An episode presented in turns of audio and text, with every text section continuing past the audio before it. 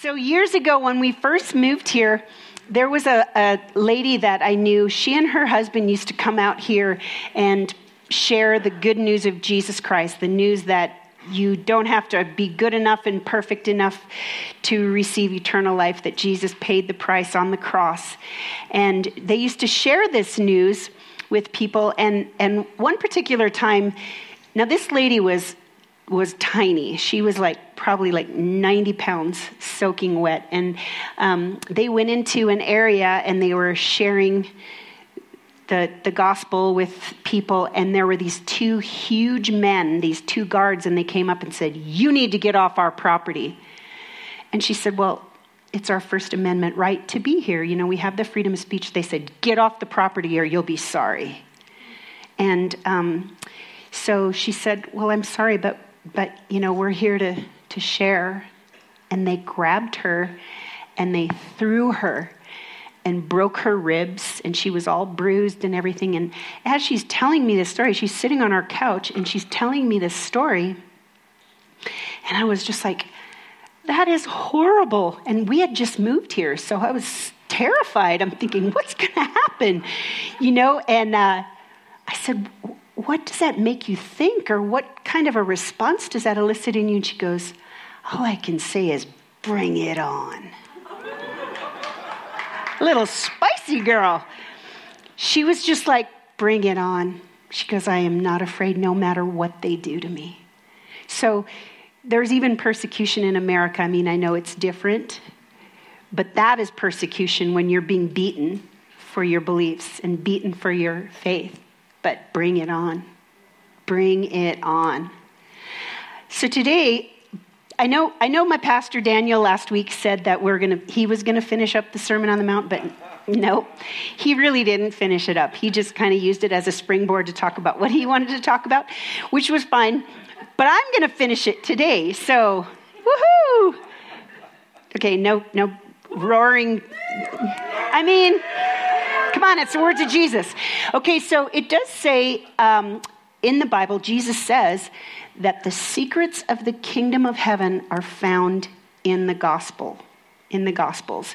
So they're found in Matthew, Mark, Luke, and John. The secrets of the kingdom of heaven are found within what Jesus teaches. So turn to the person next to you and say, You ready to be changed? Matthew 7. Show me your Bible. Show me your Bible. Come on, hold it up. All right, sweet. Matthew 7. This is the NLT, the New Living Translation. This is kind of my latest jam. Um, anyone who listens to my teaching, this is Jesus talking. This is the culmination.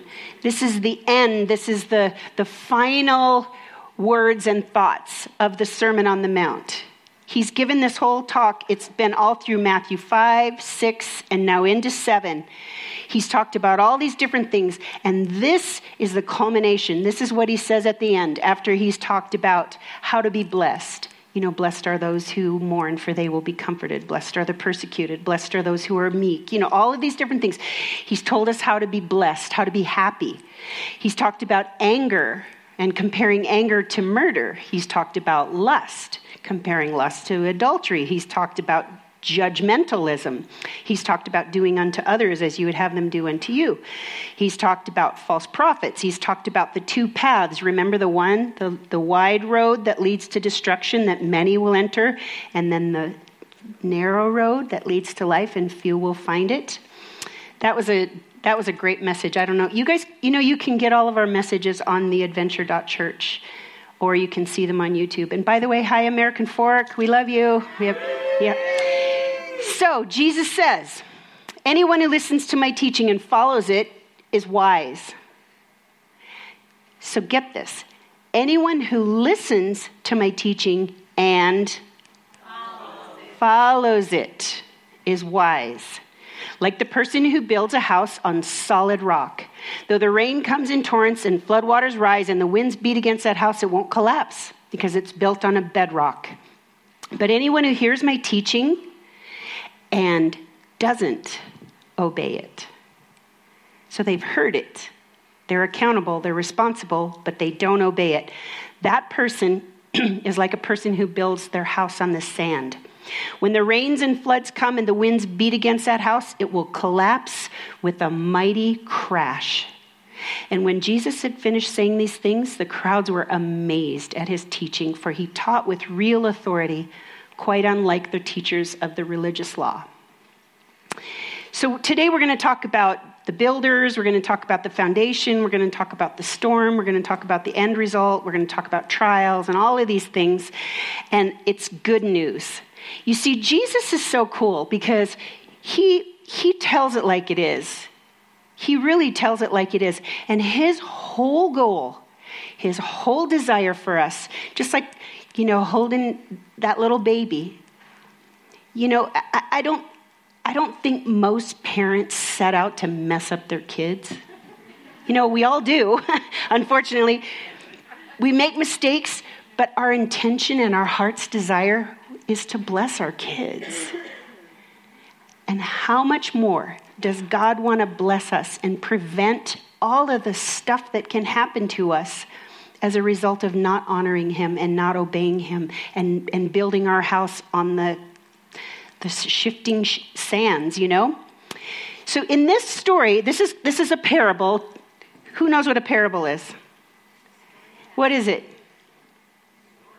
It's a story, but it is a story about something in the physical realm that has a, a, parallel or a correlation to something in the spiritual realm. Sometimes parables could be based on a true story, sometimes they are true stories, but sometimes they're just, Jesus is just kind of giving this little analogy.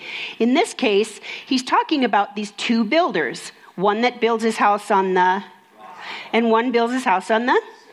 Okay, so these two guys are the same. They're basically the same. From everything we read, scholars say they don't, there's not a big difference.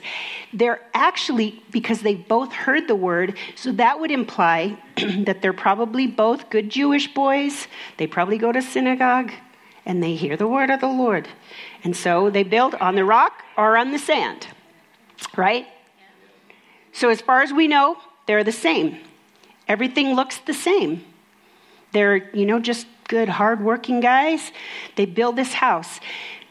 In this particular parable, the, the phrase build your house, building your house, it refers to your life. It refers to everything in your life. It refers to your family life, refers to your work life, it refers to your character, your person, you know, your personal um, affairs, and your ministry. How many of you know that you're called to the ministry? You're all called to the ministry. If you name the name of Jesus, you're called to ministry. It may not be like this ministry, but it's some form of ministry. We are all called to be ministers, to be servants. That's really what that means. We're called to serve. And so when you build your house on serving others rather than serving yourself, Jesus is saying that you're wise. So the word wise means thoughtful, intelligent, prudent, mindful of one's interests, and forward thinking. It means grounded and balanced. That's what Jesus says wise. But he's specifically talking about wise in the fact that you obey the word of God that you reverence God. And he says, anyone who listens to my teaching and, follow, and follows it. So there's a lot of people that can quote a lot of scripture, right? They know a lot of Bible verses, they know a lot of spiritual principles, but they don't obey the word of God. So they're not necessarily considered wise. They're knowledgeable, but the difference between wisdom and knowledge is knowledge is knowing something, but wisdom is applying that knowledge. So, so a wise person hears the word and applies it to their life and, and builds that into the foundation of who they are. James 1:22 says, Don't just listen to God's word, you must do what it says, otherwise you're only fooling yourself. The NIV says you, you're deceiving yourself. The Amplified Bible says, Prove yourselves to be doers of the word, who actively and continually obey God's precepts don't be merely listeners who hear the word but fail to internalize its meaning.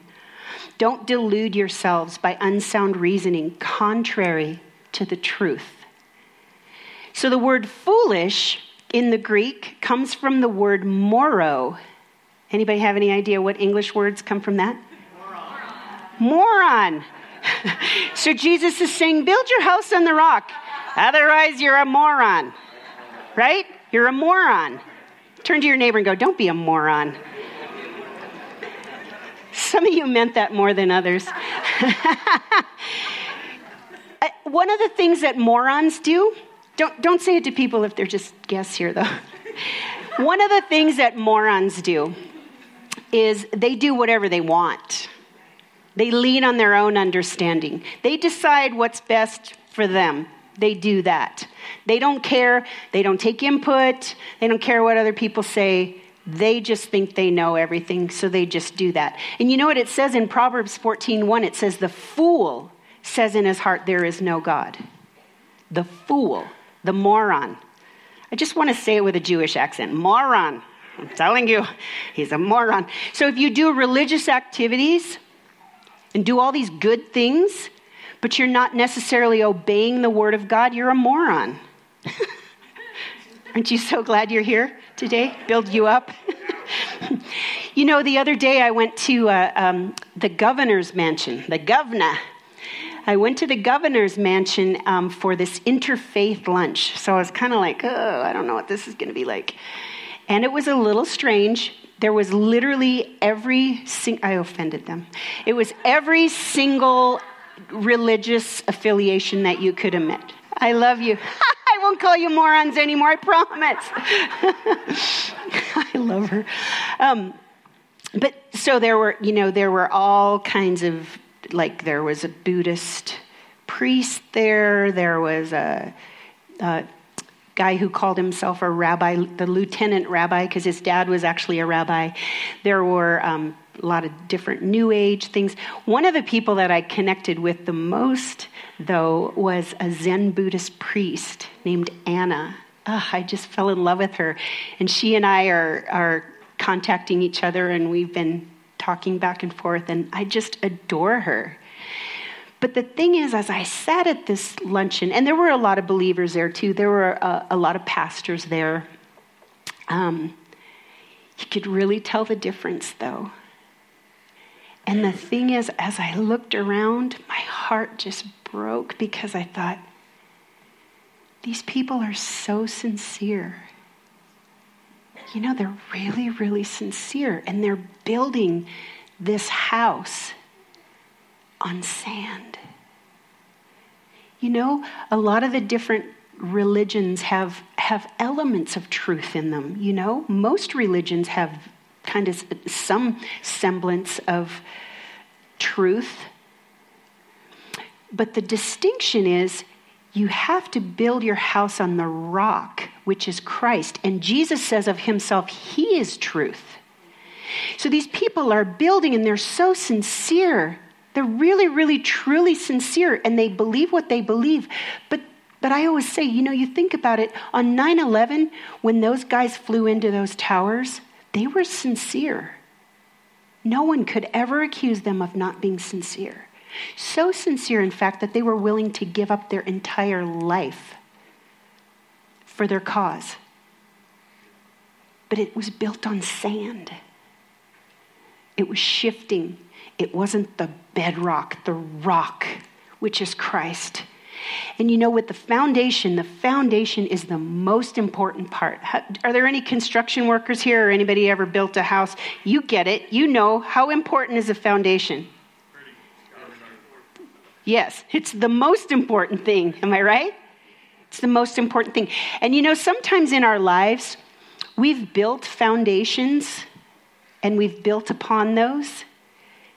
But you know, sometimes if there's a foundation that's been laid and it's a bad foundation or a weak foundation or unstable, you have to go in and remove it before you can lay the other foundation, the good, solid foundation. And I think that that to me is kind of like sometimes with our Christian life with our life with the Lord. You know, we have all these ideologies and all these ways of thinking and all these philosophies that are flawed. And that when you get into the Bible and you start reading the Bible, it exposes that and it goes, You've been thinking about this all wrong. You know, the Bible says of itself that it, that it has everything that we need for life and for godliness. The Bible addresses everything, maybe not specifically, but in principle, it addresses everything and it gives us that wisdom. And if we build our life on that, build our life on the solid rock, the truth, which is Jesus Christ, it says, then when the storms hit, we'll be fine. Okay, we're going to talk about the sand, okay? So if you build your house on sand, which is shifting, which is subject to drainage and water and settling and all kinds of imbalance and everything, it is not going to stand when the storms come. The guy that, that remodeled our house for us in California, he talked for hours about this, the importance and the significance of a solid foundation. He talked about how important that was to get that right, because we were in an earthquake zone. So it was really important that we have a solid foundation. I'll talk to you a little bit later about the earthquakes. But um, in Israel, back in the time when Jesus was talking about this, they had what were called wadis, which are, are areas in the desert. They look like this. And they look like pretty good places to build a house, right? I mean, if you didn't know what you were doing, you'd think, yeah, that looks, I can do that. I can do that. You could build your house really quickly on that until April. And then the rains come and it will literally wash the whole thing away and it will just become a river. These are like dried up riverbeds. And so when Jesus was talking to these guys, he was basically saying, How stupid, how moronic is it to build your house on a wadi, basically?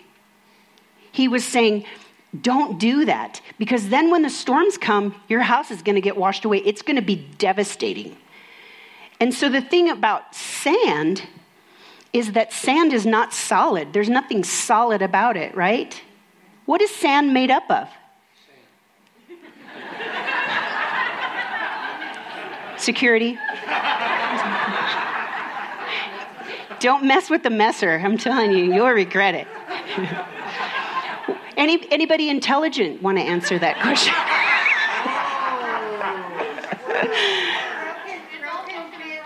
Broken bits of rock. Exactly. Which is also called sand. So you were right. sand is, is little tiny little rocks. But they, I guess there comes a certain point where they're, it's called sand. And sand, this is pre sand. so that's before it turns to sand. But the thing about sand is that it's too small it's little bits, and that's what I'm saying. It's like pieces of the truth, little tiny pieces of the truth, but they don't form together. They don't provide a solid substance, which is what I love about the Bible because the Bible is so logical. Everything makes sense. It, like I said, it covers everything. If you doubt the veracity of the Bible, or if you think somehow that the Bible, oh, it's been translated so many times, no, false. There is so much evidence that the Bible is actually exactly within a couple of percentage points of exactly what it was when it was originally written. And like I said, it addresses everything, every principle, particularly if you're looking for like person to person relationships, read the Proverbs. Those really talk to you about human to human. If you want to understand about how to pray, read the Psalms. And it will give you that insight. It will give you the wisdom, and you will begin to understand the character of God. And then the letters in the New Testament, they, they talk about, you know, how to deal with other people and church business and all kinds of stuff like that. It covers it all. But the thing is, the sand is just little bits and pieces of rock rather than the rock, which is like the Word of God. And so the problem with sand is that you build on it and it shifts and it changes. It can change at any time based on the storms that hit it. And I like to say, you know, Jesus has a lot of fans, right? I mean, who's going to get down on Jesus, right? It's like a lot of people go, yeah, Jesus, he's a good, he was a really good teacher. Yeah, Jesus was a great prophet. Yeah, Jesus, yeah, he had some really good things to say but they're not followers. They were like the 5,000 that came to get something from Jesus, but they weren't there to surrender themselves to his lordship. They were just there for whatever they wanted. They were sand builders. They were the ones who built their house on sand. They do what they want. They evaluate situations and circumstances based on their own understanding, which is contrary to what the Bible says.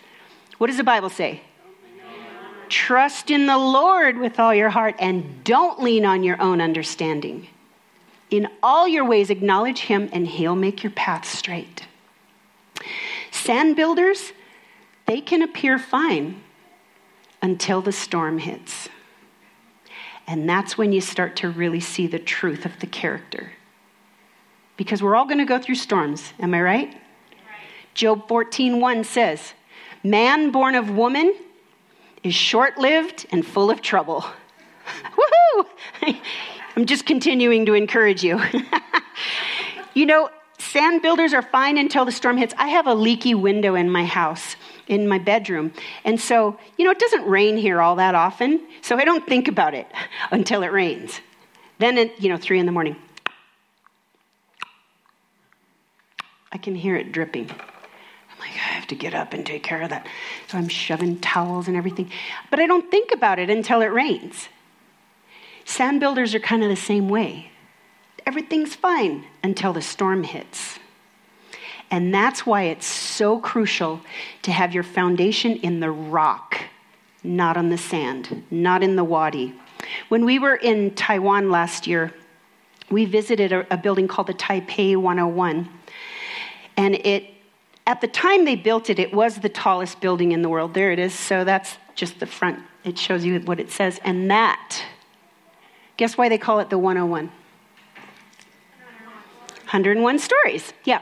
At the time, it was the, it was the tallest building in the world.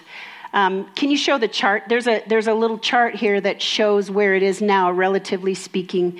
Um, that is the, we're going to look at that in a minute, but that's the 101 building right there. And they kind of, they debate whether or not it's, you know, inhabitable floors or if it's just the structure or whatever.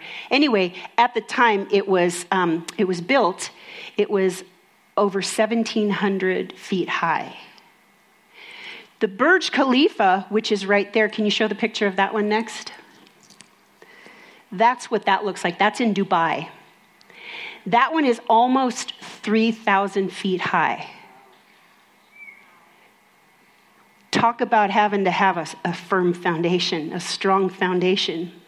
So that's the tallest building in the world right now. Go back to the next one. Um, the, the 101. Taipei, here we go. Oh, back, no, the, the one after that, I'm sorry. Taipei 101. There, did I have one more picture? Yeah, I think I did. There we go. So that's it. So that picture, that's what it looks like in downtown Taipei. And then on the side, that I took these pictures from the 50th floor. This is actually a cool story. Do I have a minute to tell you a story? So they have a church on the 51st floor, and it's by invitation only, which seems really strange. But it's all famous people and like actors and news news people and everything. And the reason that they that they have to have invitation only is because these people want to go to church and they want to worship the Lord without having a bunch of people stand around them taking pictures. So they actually had a church and we visited that church. It was pretty cool. We got invited. But that building is, was considered the most solidly constructed building ever.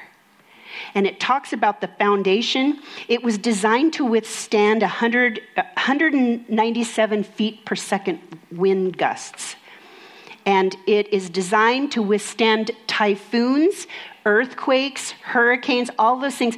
As a matter of fact, when they were building it, when it was at the 56th floor, there was a, an earthquake and five people ended up dying. Five of the workers ended up dying, but they continued to build it. And now it's, they say that it's very flexible, which caused me to think how important is it for us when the storms hit us and when the trials hit us to be flexible and to trust God in the midst of it? Rather than being so like, I wasn't supposed to lose my job, or I was supposed to make more money, or I wasn't, I wasn't supposed to be diagnosed with cancer. I mean, there is a certain flexibility that can come with putting your faith and your trust in the Lord, that when those storms hit, you can kind of give a little bit and continue to stand firm rather than getting blown over. I won't tell you much more about the uh, 101 other than it's 660 feet from a fault line. So they had to build this foundation super, super strong. And so the foundation is reinforced by 380 piles that are driven 262 feet into the ground and extending as far as 98 feet into the bedrock. And each of these piles is five foot in, in diameter and can bear a load between 1,100 and 1,500 short tons. So I want to ask you this What's your foundation? Is the foundation of your life built on your circumstances that can change? Is it built on relationships that can change? Or your finances that can sprout wings and fly away? Is it based on your athletic ability or your power at work or your position or your status? Or is it built on the rock, which is Christ? It says in Psalm 18, I love this, 18:2, it says, The Lord is my rock, my fortress, and my Savior. My God is my rock in whom I find protection. He's my shield, the power that saves me, and my place of safety. Building on the rock means that you have to give some things up? Like your life? Jesus said, if you want to find your life, you have to lose it for his sake. But if you lose it for his sake, you will find it. And then when the storms hit, you will stand firm. You will not be shaken. So let's talk about the storm. Anyone who listens to my teaching and follows it is wise like a person who builds a house on the solid rock. Though the rain comes in torrents and the floodwaters rise, the winds beat against that house, it won't collapse because it's built on bedrock. You notice in this story, the storms come to both homes. One is not exempt. Just because the house is built on the rock doesn't mean the storms don't come. Everything is the same except the storm here. In the original language, the the storm that hits the wise man house is prospito, which means to, to fall upon, to fall down, to fall before, to beat against, or to rush violently upon. These are the trials that come to the righteous. The Bible says that it rains on the just and the unjust alike. God is not unjust in allowing trials to come to our lives, but it is the testing of our faith. It says in 1 Peter, it says, the testing of our faith produces it produces gold. It's like it's better than gold. That's refined when it goes through the fire. So when we go through trials and storms and tests, our faith is being strengthened. And so the thing is that 1 Peter 2 says, Yes, you who trust him recognize the honor God has given him, talking about Jesus. But for those who reject Jesus, the stone that the builders rejected has now become the cornerstone. And Conversely, in Proscopo, which is the, the storm that comes to the foolish man's house, you, you guys know that song, The Wise Man Built His House Upon. Don't you think the second verse should be in a minor key? Foolish man built his house upon the sand. So sad. It's like they sing this little song about the foolish man's house is gonna. It's like, why would you? Anyway, I won't talk about that song anymore.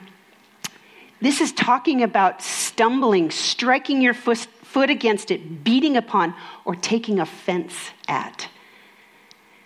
1 Peter 2 8 says, He is the stone that makes people stumble, the rock that makes them fall. They stumble because they do not obey God's word, and so they meet the fate that was planned for them.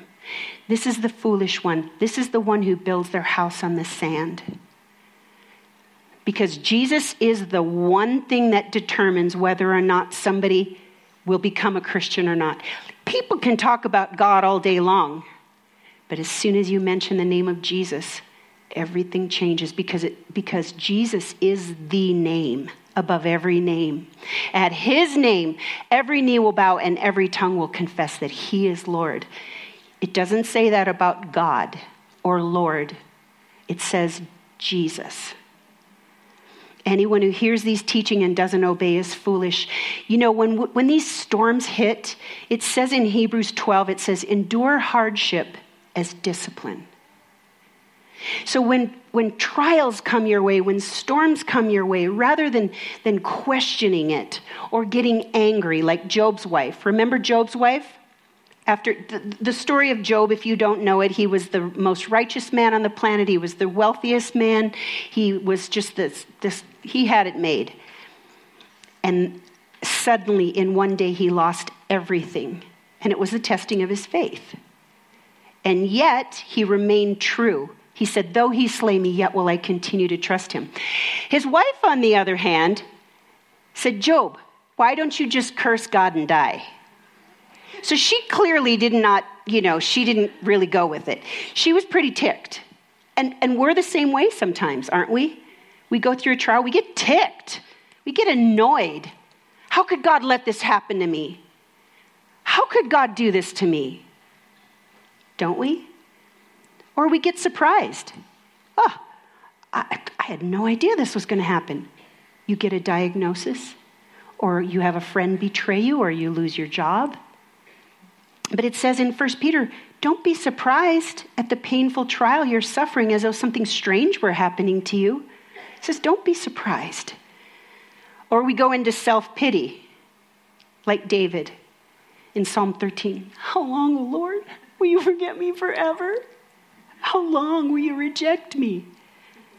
He's like feeling so sorry for himself. And don't we do that?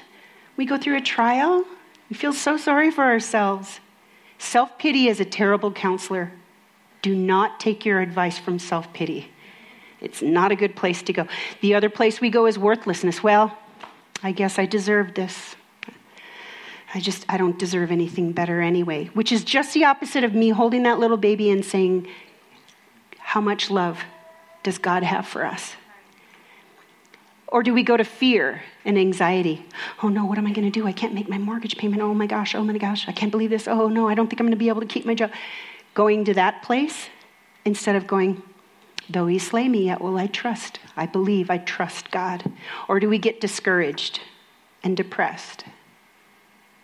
How do you respond when you go through a storm, a trial? Do you go to guilt and shame, try to figure out why God's punishing you? Whatever it was that you did that was so bad that God's punishing you? Not always. I mean, for those of us who have been in sports, you know that the training season is horrible.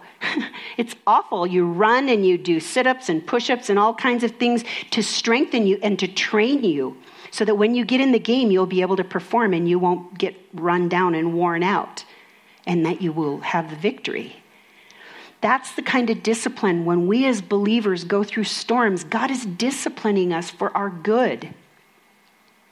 So, do you go to any of those places or do you go to the point of joy where you recognize that it says in James 2 Dear brothers and sisters, when troubles of any kind come your way, consider it a great opportunity for great joy. For you know that when your faith is tested, your endurance has a chance to grow. So let it grow. For when your endurance is fully developed, you will be perfect and complete, needing nothing. Bring it on. Bring it on. I trust God.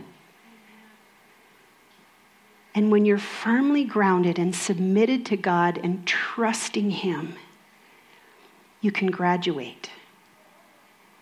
But you know, if you go through the same trial, you're going to be going around and around and around. So learn from it, be instructed so that you can produce a harvest of, harvest of righteousness and peace when you've been trained.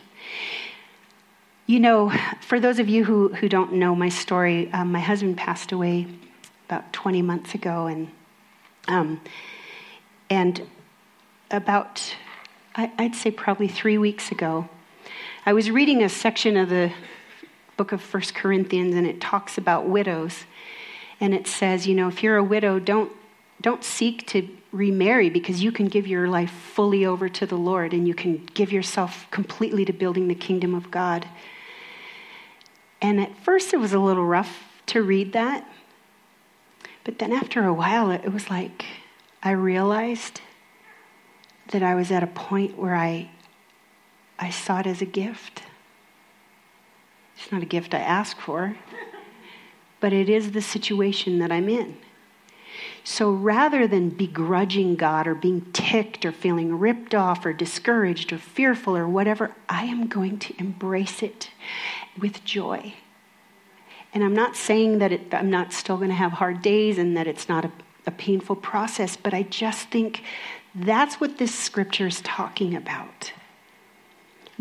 Trusting that God is so faithful that no matter what you go through, that when those storms come and hit, you are going to remain. You're not going to get blown off the, off the ledge. Because anyone who hears this teaching and doesn't obey is foolish. And it says, it's, it, the word is ptosis, a, a falling or a ruin or a fall.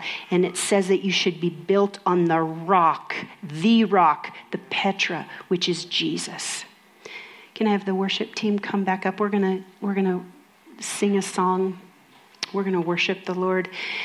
But I just want to ask you what is your house built on? Is your house built on Jesus?